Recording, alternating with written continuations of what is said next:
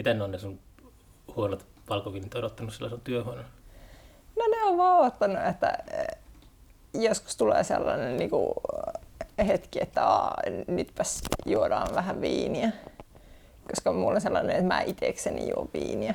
Et juo yksin? Ei. Mitä ihmettä? Ei, siis No se on ihan hyvä, mutta tota, onko se niin kuin, kauan ne on odottanut siellä, miten pitkästä ajasta puhutaan? Et ei, tullut, ei tullut sopivaa hetkeä vastaan.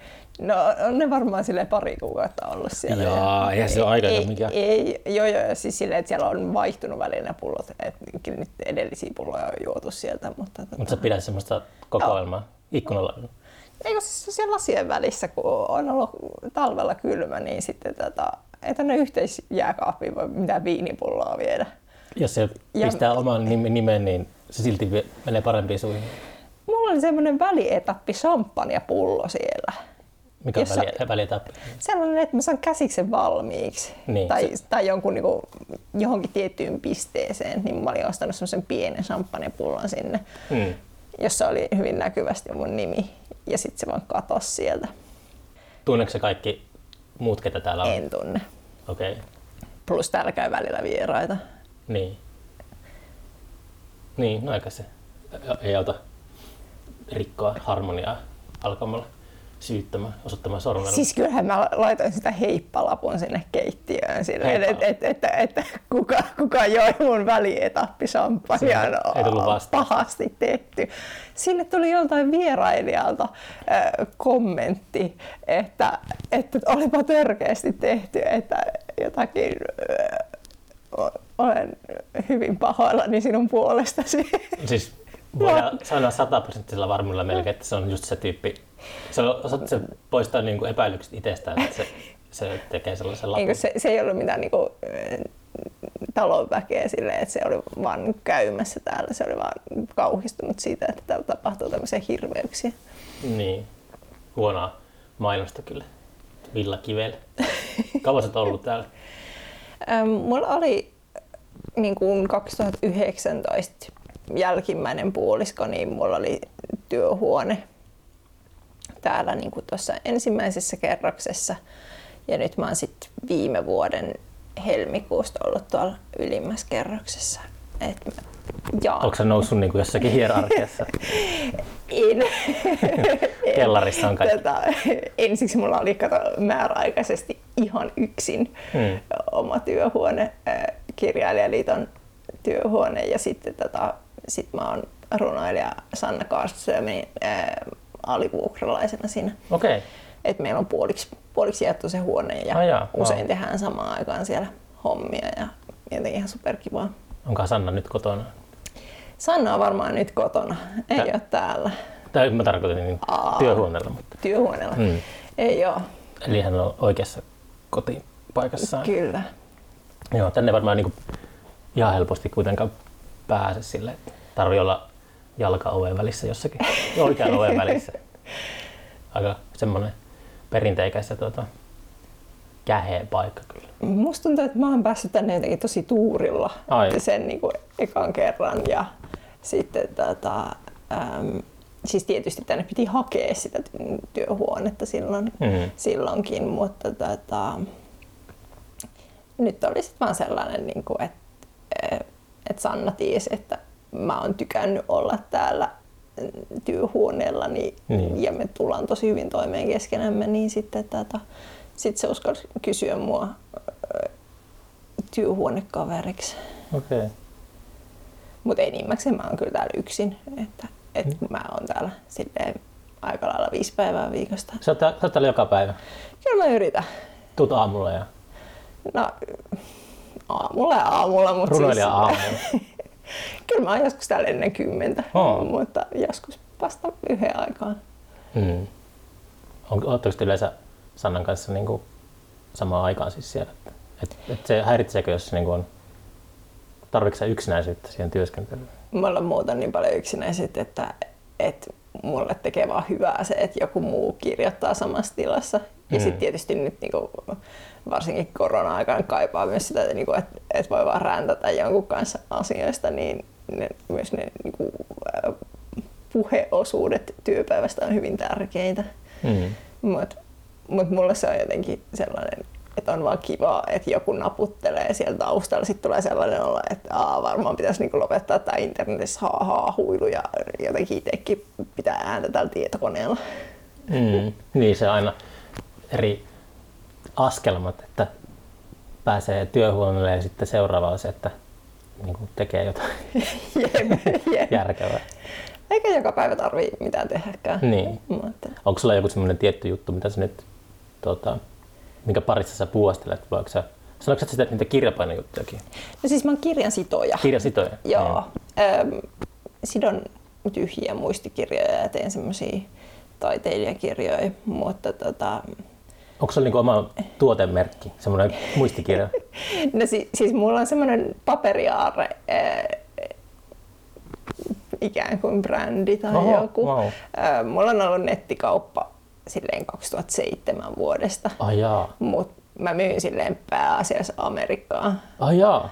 Ää, et mä oon 2007 vuodesta blogannut kirjan sidonnasta englanniksi ja sille, että se on mulle sellainen, että mä pidän sen tosi erillään kaikista suomimeiningeistä. Miten mä, sä oot mä, päätynyt tommoselle alalle tai kirjasidonta sun pariin? Siis, no mä oon aina ollut käsityöihminen. Mm. Mm. Et mä oon pienestä pitäen värkännyt juttuja. Ää, ja sit mä oon myös piirtänyt ja kirjoittanut ja sitten on ollut jotenkin aika luontevaa, että niille varmaan voisi olla joku niinku, kirja olemassa, mihin näitä merkkejä tekee ja tälleen näin. Niin sitten mä vaan olin kiinnostunut siitä, että miten kirja tehdään. Ja sitten joskus tota, lukiossa äm, meillä oli kuviskurssina kirjansidontakurssi, Mm. mm. niin sitten mä opin niinku ihan oikeasti, että miten tämä kuuluisi tehdä silleen niinku, ei askartelumeiningillä, vaan silleen taidolla. Hmm. Ja sitten tota, sit mä kuulin myös, että Vammalassa voi opiskella Tyrvään käsi- ja oppilaitoksessa kirjansidontaa. Ja sitten mä päädyin sinne. Sä olit kirjansidontakurssilla. No siis mä opiskelin ö, kaksi ja puoli vuotta. On, onko niistä sun koulukavereista niin tullut kirjan, kirjansitoja? Onko se semmoinen ala, että Ö, no siis mähän, mähän on, niinku, mulla on kaksi tutkintoa kirjansidonta-alalta. Mä oon kirjasto- ja kisällitutkinnon tehnyt ensiksi, sitten mulla on kirjasto- ja mestarin titteli, mikä on tosi hieno ja mä yritän Mm. mm. aina droppailla sitä joka paikkaan, Se on koska se on niin komea. Joo. Tätä, ähm, et siis, kyllä me ollaan niin, niin ammattilaisia kuin voi tällä alalla ammattilaisia olla, mutta tätä, eipä kovin moni sitä niin kuin elääkseen tee. hmm. Eikä mäkään silleen, niin kuin, että, että mulla se on nyt enemmän vaan sellainen, että minkälaista juustoa mä laittaisin leivälle tyyppinen Mm. homma. Et, et kyllä se on mulle niinku tosi tärkeä tekemistä, mutta ei mun niinku Miten, vuok- vuokranmaksu siitä kiinni ole. niin. miten, tota, miten Amerikka löysi sut sit? Ähm, Suomessa oli jotenkin aika semmoiset nuivat piirit mun mielestä. Nuivat? Joo. Miten se su, su, suhtauduttiin Siis, sille? no, äh, aika miesvaltaista ja sitten semmoista niinku, Ai sekin alamme.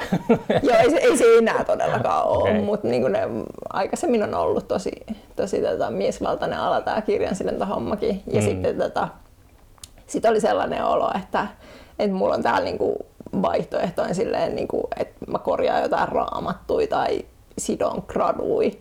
Mm. Mm.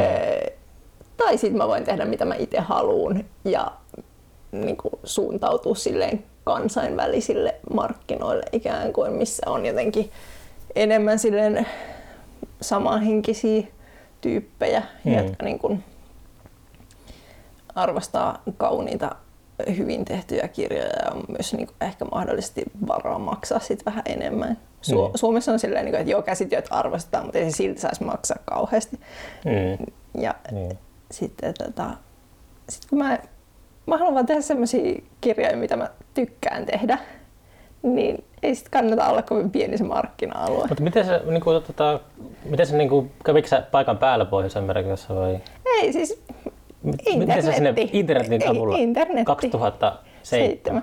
Siis tota, Se oli oikeastaan ennen sosiaalista mediaa. silloin oli blogeja. niin, niin, niin. Joo, ja sitten tota, Oletko kuullut Etsystä? Etsy Sketch. E- Etsi.com, se on semmoinen, niin kuin, Olen. Itse asiassa joo. joo, joo. se on nykyään aivan valtava iso paikka, sillä siellä on varmaan miljoonia miljoonia kauppoikin. Mm. Niin siis se on tämmöinen niin kuin, käsityö, ähm,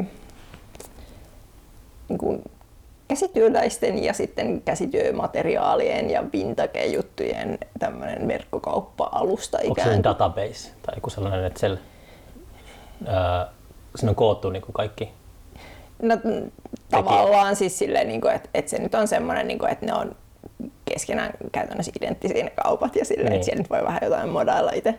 Mutta siis silleen, että silloin kun mä aloitin siellä, niin siellä oli ehkä silleen korkeintaan kymmenen muuta kirjansitojaa tai jotain. Eh, Ja ne oli kaikki semmoisia niin kuin harrastelijoita.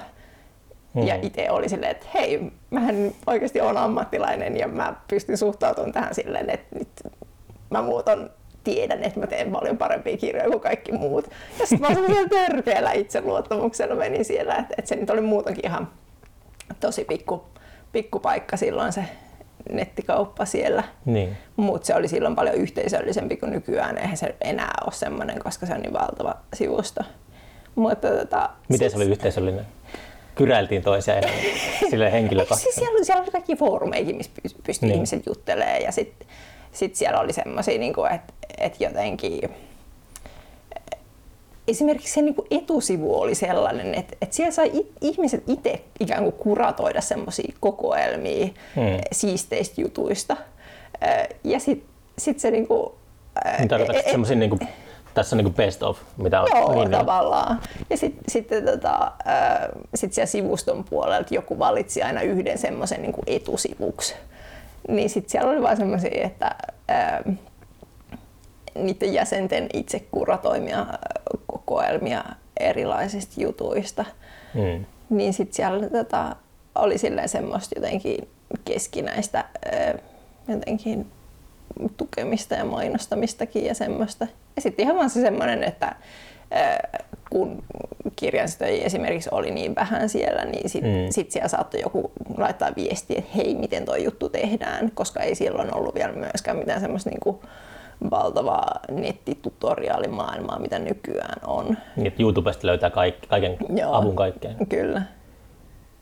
Mm, Tuliko sitten niin kuin sosiaalinen media ja sitten se niin kuin räjähti käsiin? Että se, se tuli niin iso sit sitä etsystä, että se hävisi se. Joo, tavallaan. sosiaalinen media jotenkin toi ihmisiä yhteen enemmän ja enemmän. Ja, Joo, joo ja siis silleen, niin kuin, että, että se vaan niin kuin kasvoi markkinapaikkana niin suureksi, että niiden piti jotenkin ottaa se silleen enemmän itse haltuun ja jotenkin tehdä kaikesta vaan aina vaan kaupallisempaa ja mm. silleen, että sieltä se semmoinen niin kuin toisten tukeminen eh, ikään kuin tehtiin tavallaan jopa niin kuin mahdottomaksikin silleen, että et ei niitä keskinäisiä viestintätapoja ollut enää samalla tavalla mun mielestä. Tai Mm. jotain. Ja sitten vaan ihan se, että, että ihmiset huomasivat, että, että niin kuin kannattaa panostaa kaikkeen muuhun kuin tähän sivustoon, että ne on ne omat somet muualla, missä ne asiakkaat hankitaan ja Niin. tälleen näin.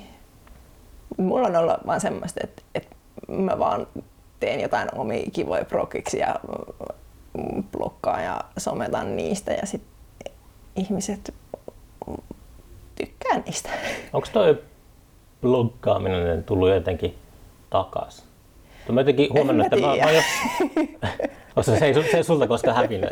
niin, niin. Et, et mulla on tietysti niinku harventunut tosi paljon, kun Instagrammaa sit sen Mm. verran enemmän, että Niin. se kannattaa keskittää energioita sinne. Mutta tota, Sisällön tuottamiseen. joo. Mm. Niin mä, mä oon huomannut vaan, että ehkä tämän vuoden puolella niin on muutaman kerran eksynyt internetissä jollekin blogisivustolle. Ja Sitten en muista, että olisin vuosiin niin kuin joutunut semmoiseen ympäristöön. Ihmiset on, voi olla kyllästyneitäkin tuohon sosiaalisen median maailmaan enemmän ja enemmän, että sitten aletaan taas jotenkin hajaantua vähän enemmän. Se voi olla. Sä et ole huomannut mitään sellaista. No siis, kato, en mä oikeastaan lue kenenkään mun blogia kuin omaani. tai en mä sitäkään lue, mutta koitan nyt sille jotenkin pitää hengissä. Hmm. Ö, mutta tota, ö, mulle on tullut itse tuossa niin kirjansidontameiningissä tärkeäksi se, että ö, mä oon ehkä vähän ottanut semmoista, niinku, semmoista haltijakummi-asemaa siellä silleen, että et mä koitan tosi paljon jeesata niitä muita, Mm. muita tota, varsinkin niin kuin uransa alkupuolella olevia tekijöitä silleen, että, että mä pidän aina välillä semmoisia troubleshooting-päiviä silleen, että tyypit tulee selittää, että minkä takia mulla tulee aina tämmöisiä ruttuja tänne kirjaan. Ja sitten mä sanon, että no se johtuu siitä, että sä teet tolle ja tolle. Mm. koitapa tehdä näin. ja silleen tämmöistä niinku ihan megatason kirjanörtteilyä. Ja siitä mä nautin. Onko sulla ollut koskaan sellaista nemesistä, sellaista arkkivihollista? Tuo kirjasitoja.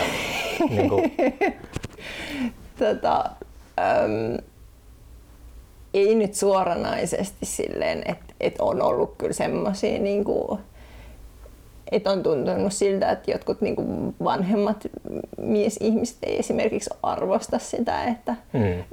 nyt joku tekee jotain modernia ja silleen freesiä. onko siinä jotenkin, tota, mikä se iso sana nyt oli? Onko se fakkiintunut? Mitä se? joo, aika pakkiintunutta meininkiä on, mutta, Niin. niin. mutta siis ehkä just silleen, niin että, että sit kun menee johonkin someen näiden juttujen kanssa, niin ei ne ukkelit siellä ole. Siellä on vaan niin kuin valtava semmoinen kirjansitojan porukka. Niin. Paljonko Suomessa on harrastajia? Mitä arvioisit? Mutta kun siis kato, mulla on nyt se ongelma, että en mä näistä Suomen meiningeistä enää Ai niin, joo, sä, oot- sä oot Amerikassa. No ei, ei se ole vaan niinku Amerikassa. Amerikkaan menee suurin osa tilauksista, niin. mutta muuten se on silleen, niinku, että et mulla on kirjastoja kavereita jossain niinku Kiinassa ja Mm. Argentiinassa. Joita sä koskaan tavannut. Vai ootko? Siis on, mä oon yhden amerikkalaisen kirjastojan kanssa tavannut kyllä Mm. mm. niinku kahden kanssa tavannut Helsingissä. että Ne tullut käymään täällä näin. Ei mitenkään mun vuoksi varsinaisesti mm. yksinomaan, mutta joo. Mutta siis tota, ää, kyllä se Suomessakin on silleen niin kuin aika vahvasti semmoinen, että, että sitä harrastetaan, että Mm. jossain kansalaisopistoissa on kursseja siitä. Ja, Siis tuohon liittyy niinku Tolleen. myös semmoinen kirjojen restauroiminen, että, että niinku korjataan kirjoja. Joo, siis se on vähän semmoinen, niin kuin, että, että kyllähän tuommoinen niin kuin, ähm, kirjan korjaus on silleen niin kuin muiden pääosaamisalaa kuin kirjansitojien, mutta mekin nyt silleen niin auttavasti osataan tietysti tehdä sitä silleen, että ei me Mm. nyt mitään jotain niin kuin, ö, superkalliita, hienoja vanhoja juttuja täysin silleen restauroida tai Niin. silleen, että ne on jotkut paperikonservaattorit, jotka sit niitä tekee. Mm. Mutta niin kuin, että, että jos kirjasta irtoaa selkä, niin kyllä mä osaan sen erittäin hyvin laittaa takaisin, mutta mä en vaan halua. Mm. Tämä on yksi juttu, minkä takia mä en niin kuin, silleen, ihan hirveästi puhu kirjan sinonnasta niin kuin, suomeksi tavallaan, koska Mm. aina kun jossakin tulee esiin, että mä oon kirjansitoja, niin sit jollakin on se, semmoinen niin kuin, vanha sukuraamattu, joka pitäisi korjata. Ja sitten mä oon vaan silleen, että vie se pois, älä tuo minulle, en tahdo. Ja niin kuin, että se, sen korjaaminen maksaa ihan hirveästi ja se ei oikeasti ole minkään arvoinen niin kuin Mikä siinä maksaa? muuta kuin se niin kuin, tunnearvo.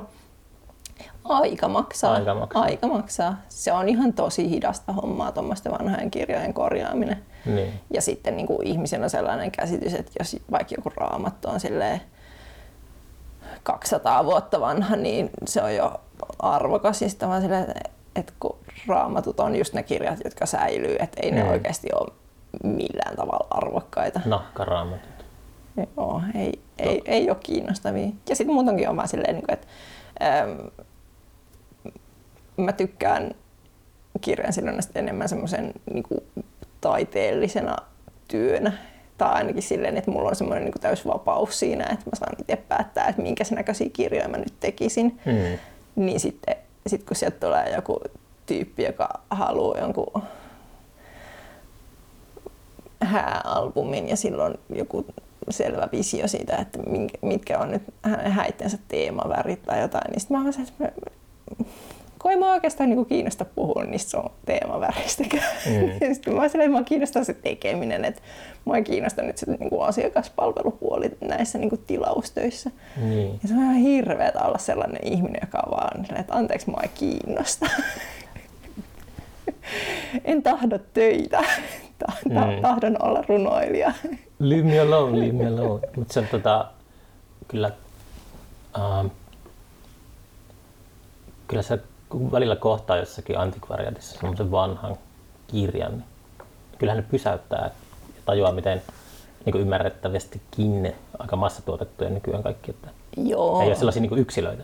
Jep. Ja se on, se on niin kuin jos näkee jonkun vanhan raamatun jossakin, joka on niin kuin sellainen, se, se, se näyttää sellaiselta, kun se avaa, että sieltä tulee jotain taikoja, taikapölyä. Joo, tai joo, jotain. todellakin. Siis vanhat kirjat on ihan tosi upeita. Mm. Et se on hyvä, että sitä ylläpidetään jossain määrin sitä Joo. perinnettä, että ei, ei niin kuin häviä.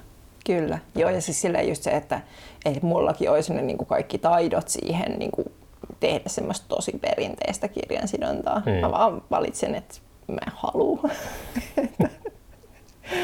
Miten noin sun omat, omat tota kirjat, että kuinka vimpan päälle sä oot noin niin kuin suunnitellut? Että sulla on Siis- siinä pöydällä sun uusi tuo Salit kokoelma, mikä poesia julkaistu nyt. Tuohon ilmestyi ihan vasta, milloin se tuli.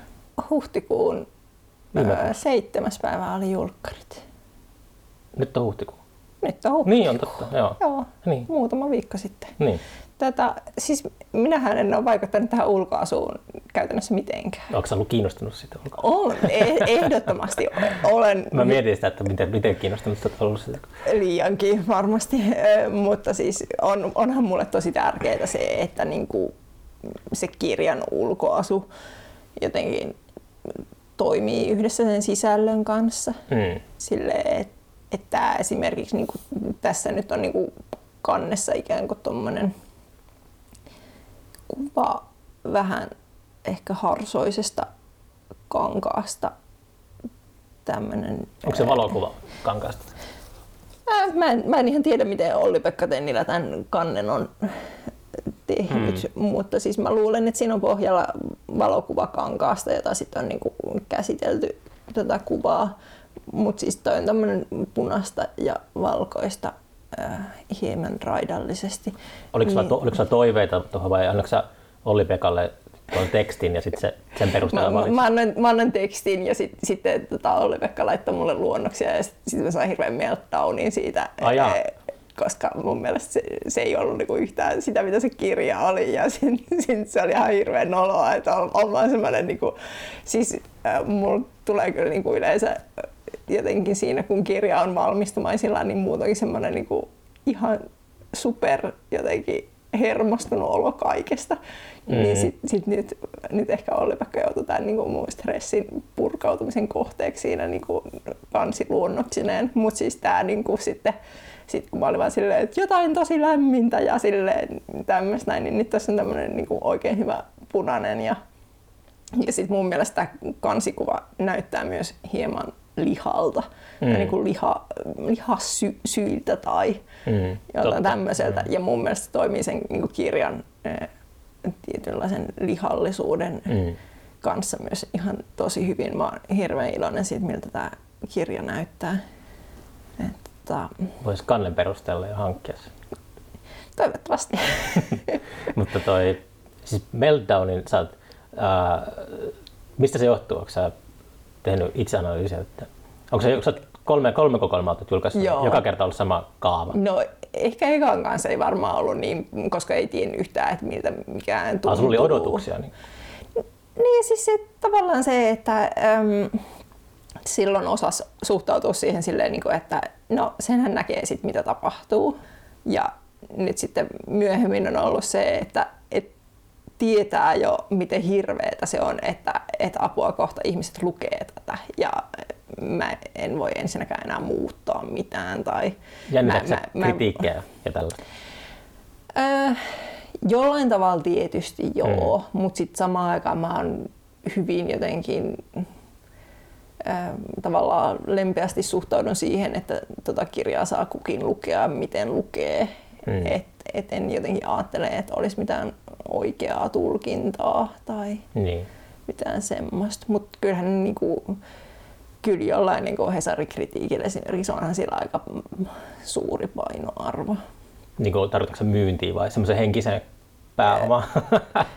Et Sekä, sekä että varmasti, mutta siis sillä, että en mä usko, että vaikka on niinku joku tosi kehuva kritiikki Hesarissa, niin tuskin sen niinku runokirjan kohdalla kovin monta niinku ylimääräistä kirjaa myyntiin Mm. vaikuttaa silleen, että ei, ei varmaan tule mitään mega myyntipiikkiä siinä. Tuli just, että, itse asiassa blogeista tuli meille eilen luin jonkun Antti Nyylenin kirjoituksen, sillä oli joku uusi projekti netissä, mutta sekin kirjoitti just jostakin myyntiluvuista, että Joo. otetaan joku 200 kappaleen painos ja sitten rukoillaan, että se menisi kaikki. Joo. Sitten vaan, että onpa se aika niin kuin vähäistä kuitenkin, kun Suomessa on mm. 6 miljoonaa suomen kieltä puhuvaa, niin miten vähän ihmiset loppujen lopuksi nykyään lukee kirjoja.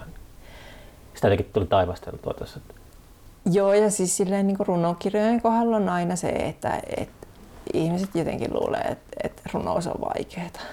Niin. Ja si- siinä on semmoiset ennakkoluulot siihen, että pitäisi olla jotenkin ö, hirveän fiksu saadakseen runokirjasta jotain tai, ö, tai silleen siis, Mä en ite, esimerkiksi itse, mä en ota ikinä mitään paineita siitä, että mun ei tarvi niinku ymmärtää kaikkea. Et mä tykkään sitä lukemisesta sillä, että suuri osa mitä mä luen, niin varmaan ei mulla ole mitään hajuakaan. Mitä. joo joo, Mutta se on, se on niinku silleen jotenkin... Ja sitten ehkä joskus, ehkä jotain jää jonnekin piilotajuntaan ja sitten jossakin kävelyllä yhtäkkiä muistaa jotakin tai saa jonkun yhteyden johonkin, jonkun, joidenkin asioiden välillä tai tällaista. Joo, mutta musta tuntuu, että ihmisillä on jotenkin silleen, että jos ei ole mitään semmoista niinku yhteyttä siihen, että, että runokirjoja luetaan, Mm. mm. jos ei ole nähnyt koskaan jotain tuttua ihmistä vaikka lukemassa runokirjaa, Mm. mm. niin sit se ainut kontakti niinku runoihin voi olla se niinku äikän tunnin runoanalyysi. Ja sehän on Mm. aika vaikeeta. Luetaan jotain Walter Kilpeä. No, no siis se, että ne runot, mitä siellä luetaan, niin saattaa olla jotain ihan hirveätä tai, tai siis jotenkin ei ajankohtaista, sanotaan ennemmin niin. Ei ne välttämättä mitenkään hirveitä ole, mutta siis et, Mm. et ei ne nyt niinku välttämättä Tein, teini-ikäiselle välttämättä kannata. Silloin pitäisi syöttää, jos jotain pitää pakko syöttää, niin jotain, jotain vaikka beat kirjallisuutta, mistä muutenkin innostuu helposti. Semmoiset, M- Mulla on sellainen olo, että, että nykyään se ei ole ehkä ihan niin jotenkin vanha, vanhaa se runous, mitä... niin totta, sitäkin on aikaa joku. Siihen, mä, mä en ole ollut koulussa vähän aikaa Joo. ja mä luulen, että, että tätä, tätäkin osaa on vähän nykyaikaistettu. Mutta siis jotenkin vaan se, että, että se niinku runouden moninaisuus ei tule koulussa ehkä esiin. Mm. Ja sitten se, että se on myös tosi ok vaan lukea silleen, että mitäs nämä sanat on ja mulle tulee tästä joku olo. Niin tota, äm, että on, on se, niin kuin, se voi olla aika iso kynnys silleen edes hakeutua runokirjan äärelle. Miten sä löysit runokirjan äärellä alun perin? Mä oon varmaan löytänyt ihan kuule kotikirjahyllystä runokirjoja. En mä muista, että niitä kukaan muu olisi lukenut koskaan, mutta siellä niitä oli Oliko sitä sinne ilmestynyt sit joululahjana? Tai... Ei, mä, mä luulen, että mun äiti on varmaan nuorena lukenut Mm. runoja. Ja sitten nyt, nyt se on tietysti sitä mieltä, että hän ei osaa ollenkaan lukea runoja. Niin. Ja sit mä sanoin, että ei tämä ole edelleenkään, edelleenkään mikään osaamiskysymys, että sen kun luet. Mm. Että voit lukea mun kirja ilman, että tulee mitään tenttiä siitä, että ymmärsit sä nyt kaiken. Mutta tota, ähm, mä oon kyllä varmaan sille ehkä viimeistään 13-vuotiaan ruvennut itse, kirjoittaa runoja. Että, 13-vuotiaana. joo, Onko sulla tallessa vielä? mitään en myönnä. en ole käynyt etsimään, mutta mm. varmaan olisi. Minkälaista tekstiä kirjoitit siihen, siinä iässä? Varmaan aika angstista. Mm. Jo silloin. Kaikki mun omat tuota, kirjoitukset, mä joskus kävin läpi, mitä on ala-asteen ikäisenä kirjoittanut, niin kaikki alkoi oikeastaan silleen, että on vuosi 2500 jotain. Ai mahtavaa. Varmaan ihan kaikki aineet ja tuollaiset jotain skifi-meininkiä. Mulla on ollut kyllä kaikki jotain, niin kuin mun kouluaineissa on ollut jotain noitia ja sit Mm. niin kuin, siis varmaan tokalla luokalla oli semmoinen huippujännä ö, kirjoitelma, jossa jotenkin onnistui yhdistymään Narnia ja Taru Sormusten herrasta. Oho.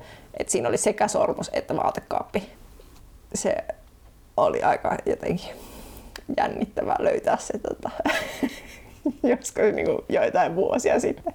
Mm. Mm. se, että aa, no, tota, opettaja on varmasti tiennyt, mistä nämä vaikutteet tulevat, mutta on silti ollut ihan vaikuttava tarina niin kuin sen ikäisen kirjoittamaksi, että, että vaikka se on täys pastissi, niin tota, ei kaikki lapset osaa kirjoittaa pastisseja Niin. niin. tokaluokkalaisena. Plus mä oon altistunut näille tarinoille jotenkin paljon aikaisemmin kuin olisi ehkä normaalia. Mm. Minä vuonna se sun ensimmäinen runokokoelma ilmestykään? Mikado tuli 2015. 2015. Joo. Siis suht, suht nopeasti olet kolme tehnyt kuitenkin. Joo, 2018 oli koko meren laajuus ja Mm. sille, että et tämmöinen noin kolmen vuoden välein ilmestyy. Onko se nopeasti? Öö, no aika harvoin se kauhean paljon nopeammin menee, että et kyllä mm. On poikkeuksia, että et jos nyt vaikka perättäisin vuosin tulisi ja sitten Mm. toisaalta semmoinen joku viiden vuoden taukokin, niin olisi jotenkin ihan normaalia vielä. Irtoisiko joka vuosi runokokoelma? Ei todellakaan irtoisi. Ei, ei varmasti irtoisi. Tai siis sit siihen tekemiseen pitäisi suhtautua vain eri tavalla. Et pitäisi jotenkin ensinnäkin haahuilla pienempi osa työpäivästä ja sitten jotenkin käyttää vähemmän aikaa siihen, että miettii, että mikäs tämän kirjan kieli onkaan. Tarvitsetko paljon ulkoisia virikkeitä ideointiin? Tai onko sä huomannut sellaista, että kun mä just, tää on kiinnostavaa, kun on ollut niin pitkään tämä tää lockdown enemmän tai vähemmän Mm. tässä, niin ei pääse kokemaan elämää samalla tavalla kuin ennen. Ei pääse näkemään uusia paikkoja samalla tavalla kuin ennen, niin se on kiinnostavaa sille, miten se vaikuttaa just taiteilijoihin, kun se on aika silleen 50-50, että jotkut on sellaiset, että ne pystyy taikomaan pään sisältä tyhjästä Mm. oikeastaan mitä tahansa. Ja sitten toiset on sellaisia, että niiden tarvii niinku elää. Siis kyllä mä oon jotenkin hinkisesti täysin näivettynyt. Mm. Tota, Mutta siis mulla on sellainen olo, että en mä välttämättä niinku sen kirjoittamiseen tarvii niin hirveästi niitä virikkeitä. Mutta jotta mä pystyn kirjoittamaan, niin mun pitää muuton olla jotenkin semmoisessa niinku mielenterveydellisesti paremmassa kuosissa silleen, että et, et mä tarviin sen niinku, että sit, sit mä jotenkin niinku vapaa-ajalla virkistyn ihmisistä ja maailmasta. Eli kun sä kirjoitat, niin sä menet semmoiseen melkeinpä psykoosiin. Tai se- sellaiset, se, koska mä tiedän semmoisia ihmisiä, jotka... En mä, en mä kyllä tommonen Mä, mä tarkoitan, että, että semmoista, että ei pysty ajattelemaan mitään muuta kuin sitä tekstiä ja sit, sitä, se on, niin kuin sen, on pa, pakko mielessä siihen tekstiin niin kauan, että se valmistuu ja siihen saattaa mennä jopa kuukausia, että on täysin niin kuin siinä maailmassa. Se on epä, tosi epäterveellistä ainakin mm. ulkoapäin seurata sitä, mutta joillakin on vaan semmoinen niin kuin, tuota, metodi tehdä. Joo. Ei mulla kyllä ole silleen niin kuin, onneksi tommosta. Että et tavallaan niin kuin, et totta kai se vaihtelee, että kuinka paljon elämä pyörii sen käsiksen ympärillä. Mm. Ja jossain vaiheessa ei nyt ihan sairaasti kaikkea muuta ma- mahu siihen elämään, kun se nyt vaan pitää tehdä. Ja että, ää, et kuitenkin niin kustannustoimittaja on myös ystävä mulla ja tälleen näin, niin sitten on vaan silleen, että aa, missä tulee se vaihe, jolloin me niin ehditään nähdä silleen kavereina ja Mm. puhua jostain hitto huulipunasta tai jostain. Onko se hankalaa, että kustannustoimittaja on sun ystävä? Eikö se pitäisi olla joku sellainen etäinen tyyppi enemmänkin? En mä usko, että siihen on mitään oikeat ratkaisua. Mm. Mm. Silleen, niin kuin, että, että yksi olisi toista parempi. Ähm, et, mä nyt on silleen tehnyt noita mun kirjoja oikeastaan vaan niin kuin tuttujen ihmisten kanssa. Mm. Mutta silleen, että et kustannustoimittajan lisäksi niin mä luetutan aika paljon niin kuin muilla myös tekstiä. Mm. Ja ne muutkin on tuttuja ihmisiä. Mutta silleen, niin kuin, että mulla on ehkä nyt varsinkin tämän kirjan kanssa ollut tosi tärkeää se, että mä saan niin kuin monelta suunnalta Mm. ää, jotain palautetta siitä, jotta niin kuin mulle selkiytyy se, että mitäs mä oikeastaan itse haluan. Mm. Et nyt, niin kuin, nyt tässä on niin kuin kaikenlaiset aikataululliset ja koronalliset asiat vaikuttanut siihen, että miten paljon on ollut sit kontaktia niin kuin nimenomaan kustannustoimittajan kanssa. Niin. Niin sitten on paikannut muilla ihmisillä sitä. Mutta tota, ei, mun, mun mielestä se ei ole mitenkään semmoinen niin kuin yksiselitteisesti niin kuin hyvä tai huono asia se, että Mm. on läheinen kustannustoimittajansa kanssa. Et, okay, kyllä se ystävyys kärsii siitä, että ei ole aikaa sille niin kuin ystävyydelle silloin, kun pitäisi vaan niin kuin tehdä sitä työtä. Et, et silloin, kun on jotenkin tosi rajallisesti aikaa muutenkin viettää sen ihmisen kanssa, niin sit se on just vaan sitä, että no mä oon miettinyt sitä, että miten ne osastot siinä vois mennä. Ja Mm. sitten on silleen, että "Aa, ei kun mä haluaisin tietää, mitä sulle kuuluu, mutta mun pitää nyt kysyä näistä Siis minkälaista palautetta, palautetta se yleensä on kustannustoimittajalle?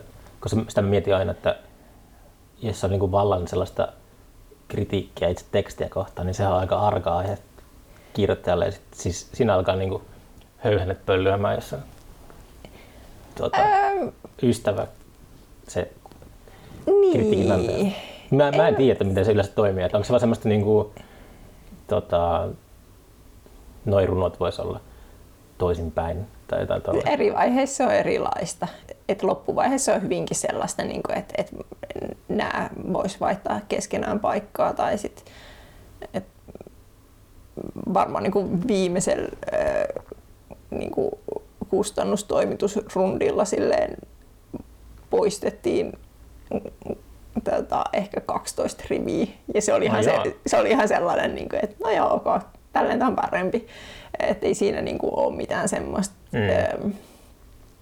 semmoista ongelmaa. Et, et ensiksi se on enemmän sellaista, että et toinen lukee sitä tekstiä ja sanoo, että mulle nousee täältä esiin tämmöiset jutut. Ja sitten pitää itse miettiä, että onko ne nyt ne jutut, minkä mä haluan nousevan sieltä esiin vai pitäisikö mun jotenkin korostaa noita toisia asioita, että ne nousee enemmän pintaan tai Mm. mm. silleen, että että semmoisessa niin mössövaiheessa niin se on aika semmoista niin kuin, tavallaan mössöä myös se palaute, koska ei sitä niin kuin, siinä vaiheessa ei kannata myöskään keskittyä niihin niin kuin, yksityiskohtiin.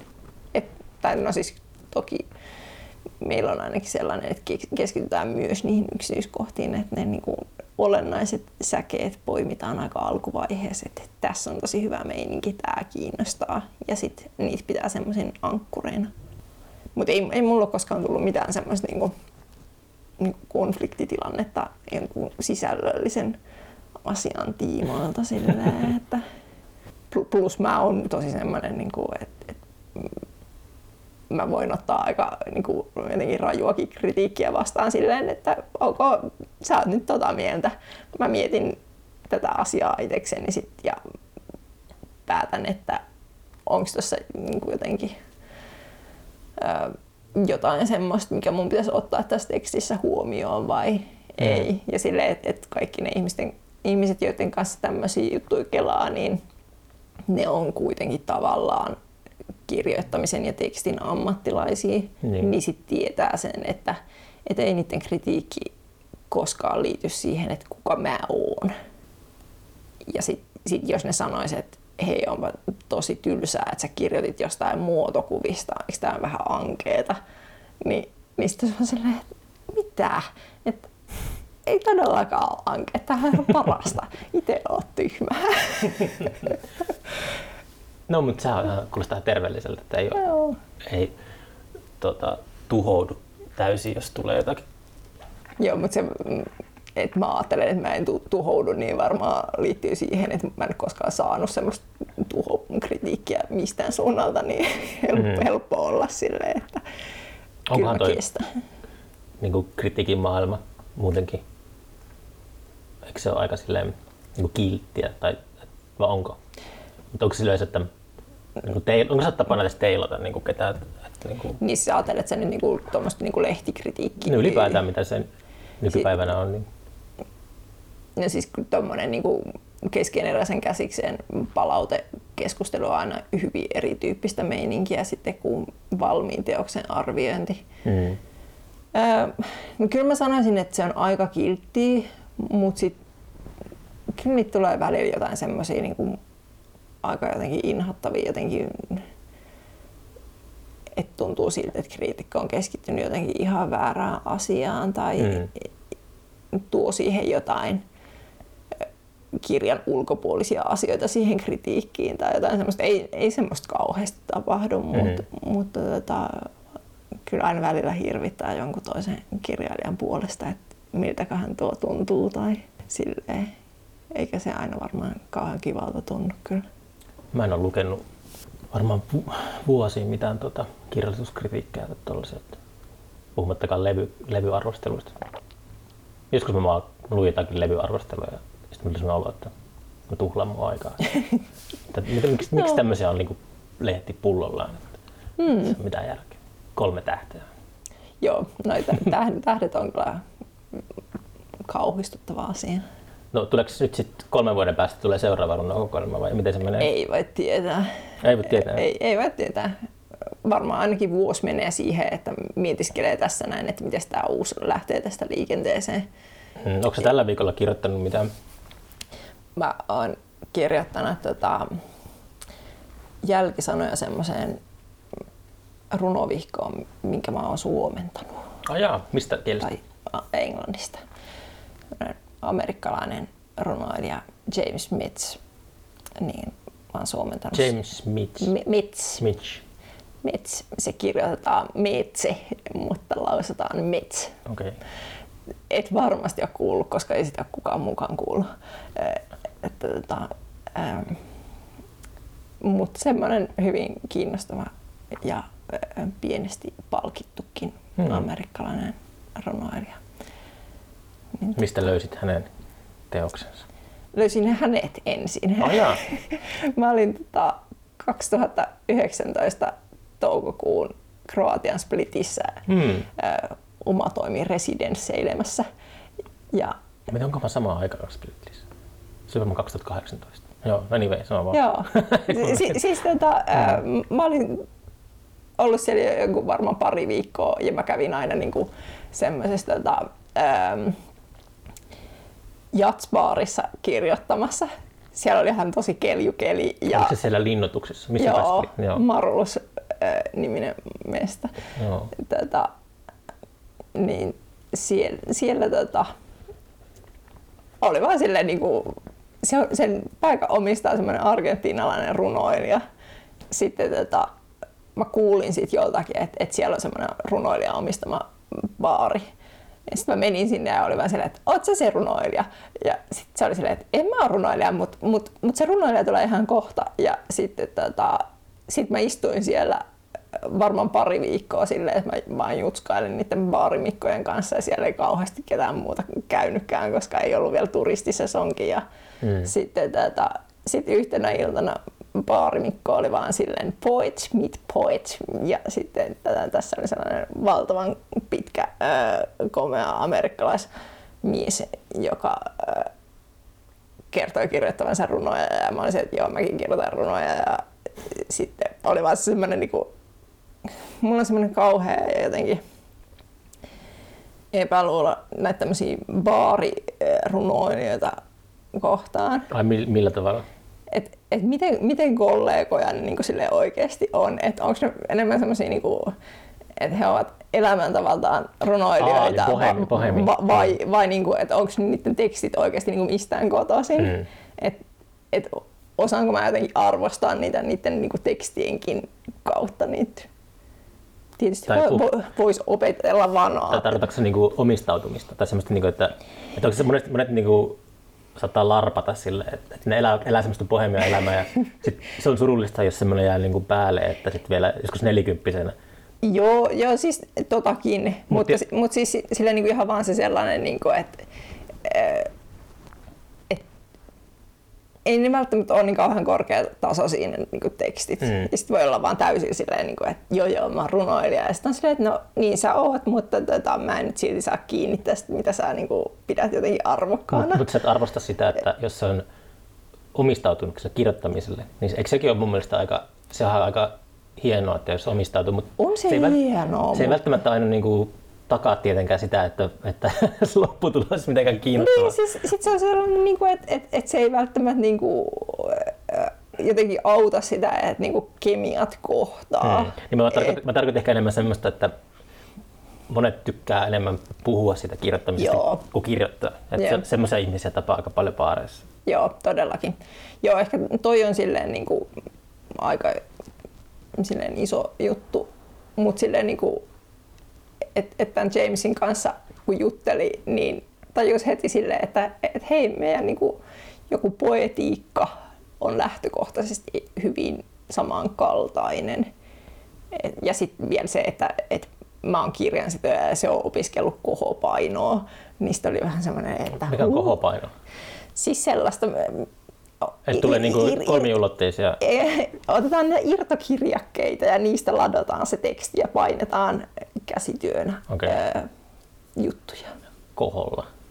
No siis se, Joo. joo, ei, ei, ei mennä nyt painoteknisiin asioihin, mutta siis tämmöistä käsityöpainohommaa.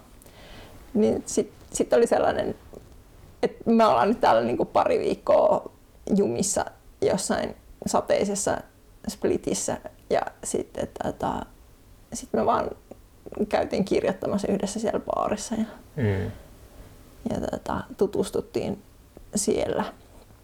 Ja sitten tota, sit mä kysyin siltä, että, että saisinko mä suomentaa niitä sun juttuja. Ja se oli se, että joo joo, totta kai, ota koko kirja, ota vaikka kaikki.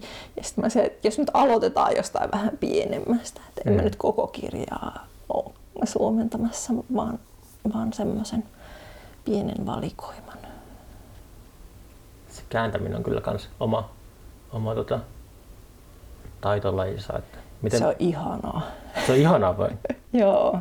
Mä tykkään tosi paljon ongelmanratkaisusta. No sitten sitä se just on se Joo. ongelmanratkaisu. Et jos kääntää suoraan, niin se ei kuulosta niin kuin läheskään välttämättä mitenkään runolta.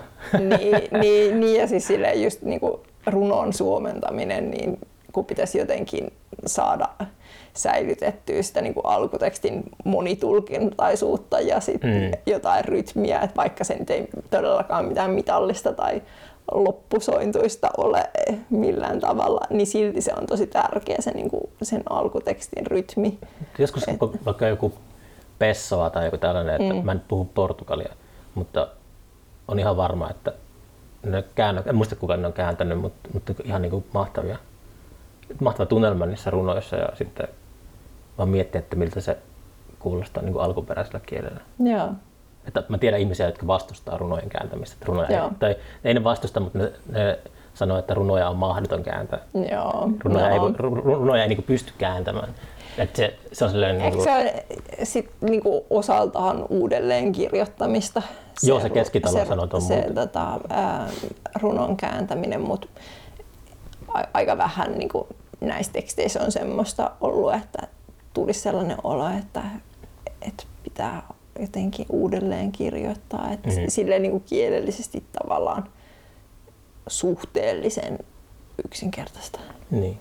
oikeasti siellä on miljoona kohtaa, jotka on ihan hirveätä ongelmia, mutta, mutta periaatteessa itse kielessä ei ole semmoista mitään Mm.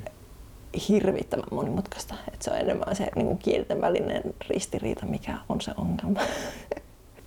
Joo, niitä kyllä riittää. Joo. Splitis. Joo, mun olisi tarkoitus olla siellä tälläkin hetkellä, mutta enpä ole. Ai sä tykästyt siihen paikkaan? Joo, mä tykkäsin ihan tosi paljon siitä. Ja sit, siis mulla on ihan hirveät ö, siitepölyallergiat. Mm.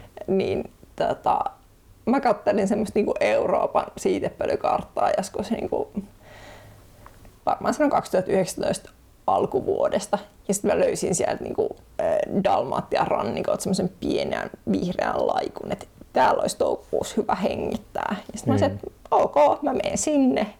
Ja sitten mä en muista, että mulla olisi koskaan keväällä ollut jotenkin niin helppo elää ja hengittää. Mm. Ja sitten vaikka mä nyt on sanonut, että siellä oli tosi sateista, niin oikeasti siellä oli myös hirvittävän kauniita aurinkoisia päiviä. Mutta ne on vaan tottunut siellä siihen, että täällä pitäisi olla koko ajan aurinkoista ja ihanaa, niin sitten ne oli tosi jotenkin paikalliset hirvittävän pahoillaan siitä, että mä oon nyt joutunut tämmöiseen niin kuin kurakeliin sinne. Mä vaan silleen, että no mitä sä luulet, että Suomessa olisi niin kuin toukokuussa, mm. ei ihan hirveästi haittaa.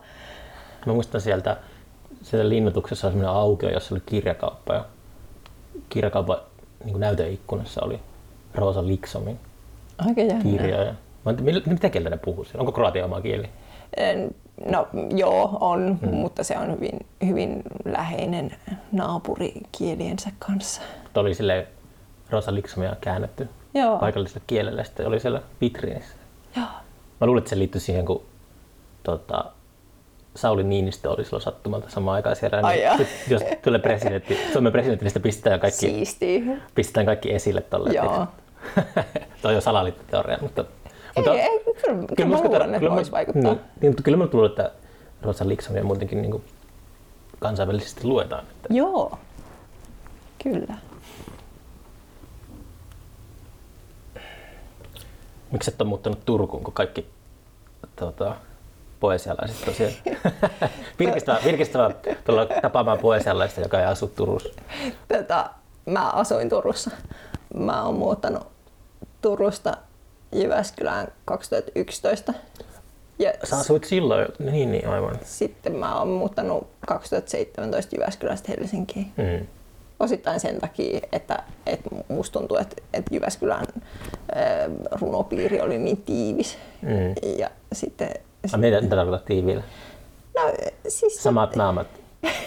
ei, ihania naamoja ne on. Niin. Ei siinä, mutta sitten sit, kun oli itsellä sellainen äh, ala, että jotenkin on muuttunut vuosien mittaan tosi paljon ihmisenä, niin sitten mm. sit kaipas jotenkin myös uusia ihmisiä ympärillensä silleen, että, että voi jotenkin olla vapaammin eri kuin on totuttu tavallaan. Niinpä. Toi on kyllä sellainen, että maiseman vaihto on aliarvostettua.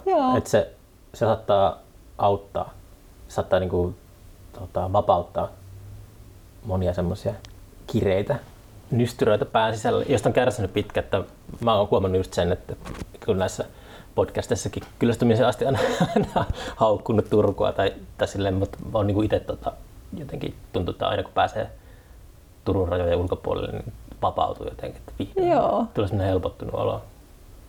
Mutta se johtuu vaan siitä, että mä oon pelannut sen kaupungin läpi. Joo. Että se on nähty jokainen kadun kulma ja puiston penkki on, niin kuin, on joku muista. Missä. Joo, saan tosta hyvin kiinni. Eh, ehkä niin kuin itsellä on sellainen, että, että helposti jotenkin on sitä, mitä toiset jotenkin ajattelee mun olevan. Tai että se, se on jotenkin sellainen, että sitä vastaan pitää jotenkin taistella, että ei, ei ikään kuin täytä jotain odotuksia. Mm. ei silleen niin kuin, ei siihen liity varsinaisesti mitään niin kuin ehkä semmoista miellyttämisen halua, mutta se on jotenkin vaikea olla esimerkiksi olla olematta kyyninen silloin, kun ympärillä on ihmisiä, jotka on tottunut siihen, että mä aina sanon jotain tosi kyynistä.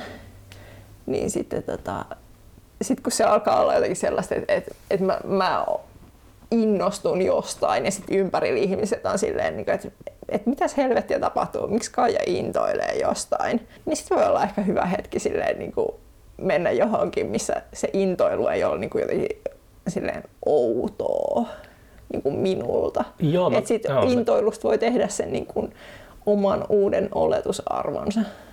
Tämä on kyllä kiintoista, koska uh, sitä niin tuttuja ihmisten, jotka, ihmiset, jotka on tuntenut tosi kauan toisessaan, niin sit siinä porukassa on sellaiset käyttäytymismallit. Joo. Että se on, jos niistä poikkeaa, niin se tosiaan saatetaan katsoa vähän kierron musta se on, niin kuin, siinä on paljon tosi hyvää siinä, että niin kuin, toiset ihmiset on tuttuja. Mm. Mm. Mutta sitten kun alkaa itsellä olla sellainen olo, että mä voisin olla muunkinlainen, mussa nyt vähän kutkuttaa joku uusi, niin se Niin. sille on tosi vaikea itse antaa tilaa siinä tutussa ympäristössä. Onko sulla paljon erilaisia maskeja, joita sä käytät eri ihmisten seurassa? Kyllä mulla varmaan jonkun verran on, mutta ei ne... Mä oon aika ehkä huono maskien kanssa. Että, Mm. Tai silleen, että et mä en esimerkiksi osaa ajatella silleen, että, että olisi jotenkin vaikka yksityistä puhua silleen siitä, että, että o- kokee tarvetta olla erilainen tai että et jossain vaiheessa tuli sellainen olo, että en tahdo olla enää tollainen, tahdon olla vähän erilainen tai silleen kun toiselle, toisille ihmisille tämmöisetkin kelat on jotenkin tosi yksityisiä, että niitä ei ainakaan pidä mitenkään ääneen mennä varsinkaan tälle julkisesti sanomaan. Sitten mä vaan silleen, että tämä on niinku ihmisyyttä ja mä en voi olla vaan silleen, että, että mä oon runoilija, vaan mun pitää olla jotenkin ensisijaisesti ihminen. Hmm. Ja silloin se on jotenkin ollut tosi tärkeää sit myös se, että, että sanoo kaikista tämmöisistä jutuista. Niin. Ja se vähentää myös sitä niin kuin tarvetta niille maskeille, että on silleen mieluummin liian paljas kuin liian piilossa tavallaan. Mutta siis totta kai on silleen, niin kuin, että, että kun näkee vaikka vanhoja kavereita Jyväskylästä, niin niiden kanssa on silleen kuin ennenkin. Vaikka itsessä on paljon muuttunut niiden vuosien jälkeen ja silleen. Mut, niin, Onko se- ikävä vakion paineessa? aivan hirvittävä, oikeasti on. Oikeasti on. Siis musta viime viikkojen parhaimpia asioita on se, että vakiopaino on tullut Instagramiin. No joo, Että tätä siitä ke- kertoo osittain siitä, että viime viikkoina ei ole ihan hirveästi ollut mitään niin kuin, muuta meininkiä kuin omaa kirjaa ja Instagramia. niin, Hmm. tota, Onko sä ollut muuten tuon julkaisun yhteydessä, niin miten runoilijat joutuu media pyöritykseen, että onko semmoista Suomessa, niin kuin, että annaks paljon lehtihaastatteluja tällaista, että onko niin kuin no ei kyllä mitään semmoista niin kuin mediapyöritystä ole. press junket? niin, tota, oon mä silleen ollut niinku radiohaastattelussa ja Mm. sitten tota, jotain semmoista pientä, mutta siis ei, ei tästä ole mitään niinku lehtijuttua esimerkiksi Ei vai? ollut tai mitään. Että, ei tässä nyt kauheasti aikaakaan ole mennyt, Niin. mutta, tota, mutta ei, ei, niinku, ei runous ole silleen niinku superseksikästä. Mm. Vaikka kirjoittaisi jotenkin seksikästä, niin sit ei se siltikään kiinnosta. Mutta Niin. tota, ää, Marginaali, marginaali. kyllä, kyllä tämä on sellainen, niin kuin, että tässä on niin kuin, aika lailla itse touhottanut tästä näin. Mutta se Mm. tulee mulle tosi luonnosta ja silleen, niin kuin, mä ajattelen, että se on kiva asia, että saa somessa kohkata omasta kirjastaan, Mm. koska senkin voi tehdä niin kuin, hyvin monella tavalla. Et ei se tarvi olla semmoista jotenkin tyrkytysmyyntiä, vaan se voi olla vaan semmoista, että jakaa juttuja, miltä asiat tuntuu ja semmoista. Mutta siis silleen, että et kyllä tuossa nyt on niinku somessa ollut silleen ihan kivasti ihmiset kertoneet Niin. vaikutelmiaan lukemisesta ja silleen. Sä tykkäät somettamisesta vissiin. Joo. Mä, mä oon ollut silleen niin aika semmoinen epäsosiaalinen ihminen hyvin pitkään. Mm. Niin sitten sit mulle some on tosi kiva, koska mä voin ihan itse säädellä, että milloin mun pitää jaksaa ihmisiä ja milloin mun ei tarvii jaksaa ketään. Et eikö se ihan koukku? Haittaako se? No, voisi sitä tietenkin Mä silleen, pahempikin. Mä usk, luulen, että se voi olla pidemmän päälle aika epäterveellistä. Niin. En mä Jos tiedä. on addiktoitunut, mihin tahansa addiktoitunut, niin se ei ole hyvä juttu. Ei varmastikaan. Mut siis, Onko addiktoitunut? Ää, varmaan niinku, ky- kyllä sitä varmaan voisi ajatella silleen, mutta mulle se on enemmän vaan sellainen niinku, jotenkin luonteva tapa olla yhteydessä ihmisiin, että tota, se on semmoinen välimatkojen ylittäjä. Mutta ei, ei se, niinku, en mä ole sellainen, että mä niinku kyttäisin, että montaksi ihmistä on tykännyt jostain tai Mm. silleen, niin kuin, että ei mulla mitään semmoista ole niin kuin, jotenkin ei ole mitään seuraajatavoitteita tai mitään tämmöistä näin, että se on enemmän vaan sitä, niin kuin, että, että mä itse valitsen, että minkä verran mä käytän aikaa jonkun ruudun ääressä ja mä oon tällä hetkellä ollut sitä mieltä, että, että mä voin viettää aika paljonkin aikaa ruudun ääressä, koska missä muualla mä sen viettäisin. Että, Mä kävin just, tota, olisiko se ollut alkuviikosta, niin eka kertaa kun on wannabe boomerin, kävin tsekkaamassa, että mitä ne on nuo some-influencerit. Sitten kävin katsoa Instagramissa, kävin katsoa joku, joku suomalainen mimmi, jolla oli joku 700 000 Instagram-seuraajaa. Just. Ja sitten se postasi sinne jotain, se kun postaus oli semmoinen, että se makoili sohvalla ja se oli kuvateksti, että tänään en tee kyllä mitään muuta kuin löhöilen tässä. Ja sitten siinä oli jotakin 30 000 tykkäystä. eikä. Mulla tuli sellainen olo, että, että Oo. tuota, mm, ehkä minun kuuluukin nyt olla. Ojentaa soihtu seuraavalle sukupolvelle.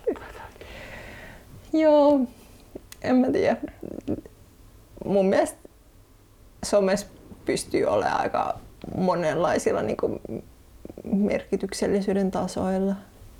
Et silleen, ää, ehkä itselle on se, että, että on tosi paljon ihmisiä, jotka asuu eri kaupungissa, niin sit se on semmoista niin kuin, ikään kuin yhteisen arjen jakamista myöskin se, niin kuin, että kun ei mulle niin kuin some ei ole vaan se, että mitä sinne postaa tai että katsoo mitä muut postaa, vaan siellä on aina niin kuin se kaikki muu viestintä jossain eh, yksityisviesteissä ja Mm. ää, muut tämmöistä näin. Soita ihmiselle.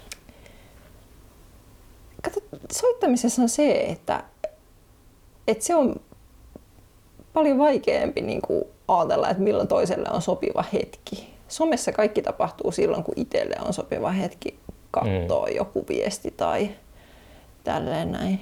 Sitten mu- musta tuntuu, että ei mun kaverit edes pidä niin kuin puhelimessa ääniä päällä. Mulla on ne, ne jotkut ihmiset, joille mä soitan. Ja sitten muut on silleen semmoista.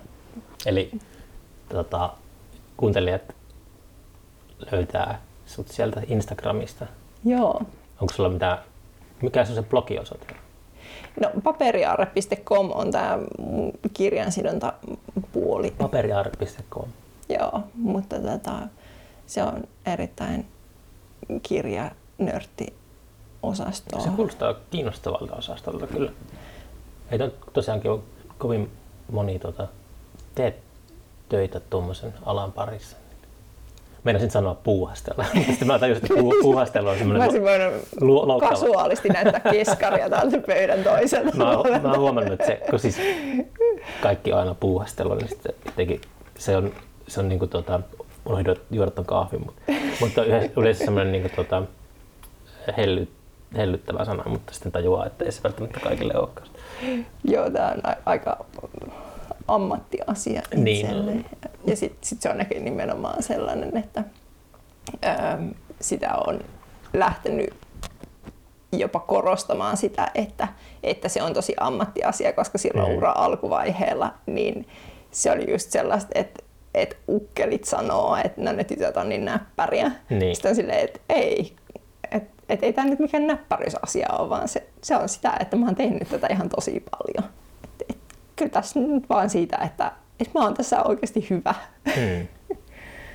Hmm. Tota, ja tota, salit runokokoelmaa, niin voi tilata poesian nettisivulta varmasti. Jos. Kyllä, sieltä löytyy. Mutta all right, tota, mm, kiitos tota, vierailusta ja kiitos, että pääsi käymään täällä Villa Kivessä. Tämäkin oli aika hieno ympäristö. Kiva, kun tulit. Joo. Kiitos kutsusta.